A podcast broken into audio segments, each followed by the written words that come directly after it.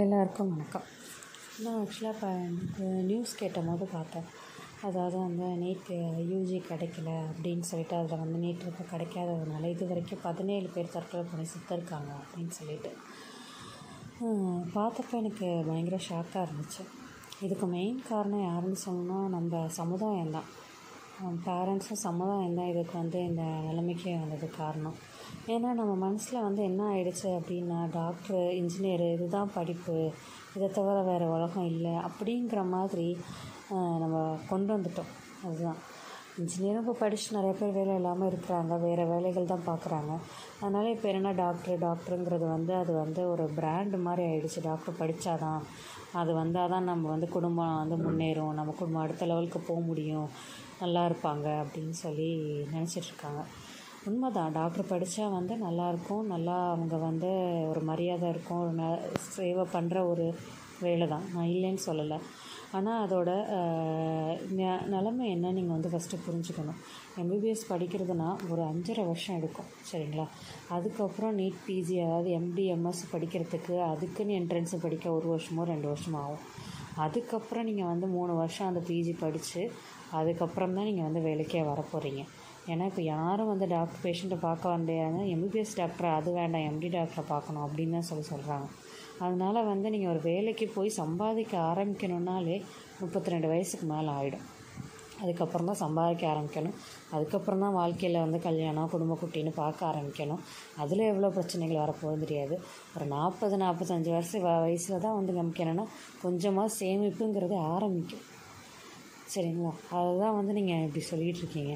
அதனால் இந்த அதுதான் வாழ்க்கைங்கிறது கிடையாது. எப்பயுமே எவ்வளவோ இருக்குது கொஞ்சமாக படித்து நல்லா வந்தவன் நல்லா வாழ்ந்தவன் இருக்காங்க. இந்த சேவை இப்போ இந்த படிப்பு படித்து இப்படி சேவை பண்ணால் மட்டும்தான் நல்லா இருக்க முடியும்லாம் இல்லை.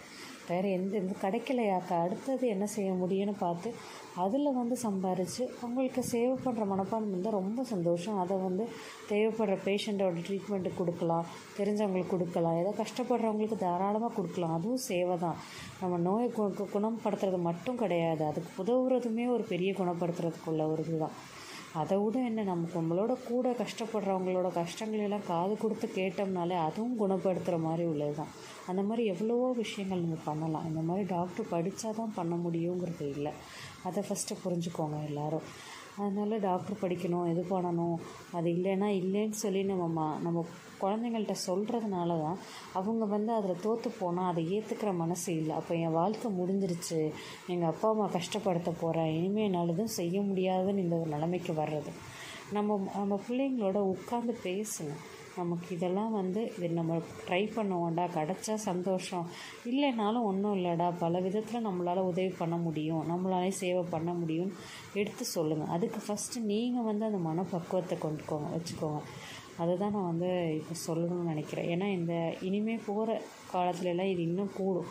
கூடிக்கிட்டே தான் போகுது. வருஷம் வருஷம் அந்த தற்கொலை பண்ணுறதோட இது. அதுக்கு மெயின் காரணம் நினைக்கிறத நம்ம தாங்க நம்ம தான் நம்மளோட திங்கிங்கை தான் நம்ம மாற்றியே ஆகணும். அந்த ஒரே ஒரு இதில் நிற்கக்கூடாது டாக்டர் இன்ஜினியர் இதுதான் படிப்புன்னு இல்லை இன்ஜினியர் படித்தவன் என்ன என்னென்னமோ வேலை பார்த்தா சம்பாதிக்கிறான். அவன் படித்த படிப்புக்கும் வேலைக்கும் அது கிடையாது. அதே மாதிரி தான் எல்லாருமே அப்படி தான் நிலமை. நம்ம வந்து நம்ம எப்படி வாழ்க்கை கொண்டு போகிறோங்கிறது நம்ம கையில் தான் இருக்குது அதனால் தயவு செஞ்சு எல்லோரும் ப்ராக்டிக்கலாக லைஃப்பை எடுத்துக்க பழகுங்க. எந்த நமக்கு இது ஒரு இது போயிடுச்சுன்னா அதோட வாழ்க்கை போயிடுச்சுன்னு நினைக்காதீங்க. வேறு எப்படி நம்ம கொண்டு போகலாம் நம்ம நினச்சதை எப்படி செய்யலாம்னு நினச்சி அந்த ஒரு நோக்கத்தில் போங்க. தேங்க்யூ